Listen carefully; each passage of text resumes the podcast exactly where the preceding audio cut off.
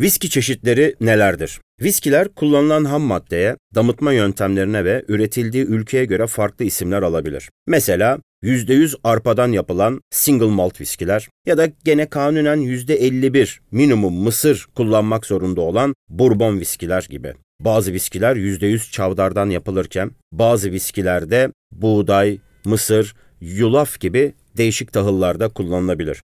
Bunun haricinde geleneksel damıtma yani bakır imbiklerle yapılan viskiler veya sürekli damıtma yani continue distilling usulüyle yapılan viskiler olarak da ayırabiliriz. Bir de tabii ki ülke viskileri var. Misal İskoç viskisi, İrlanda viskisi, Amerikan viskisi, Kanada, Japon ve Hint viskileri gibi çeşitler ayırmak mümkün.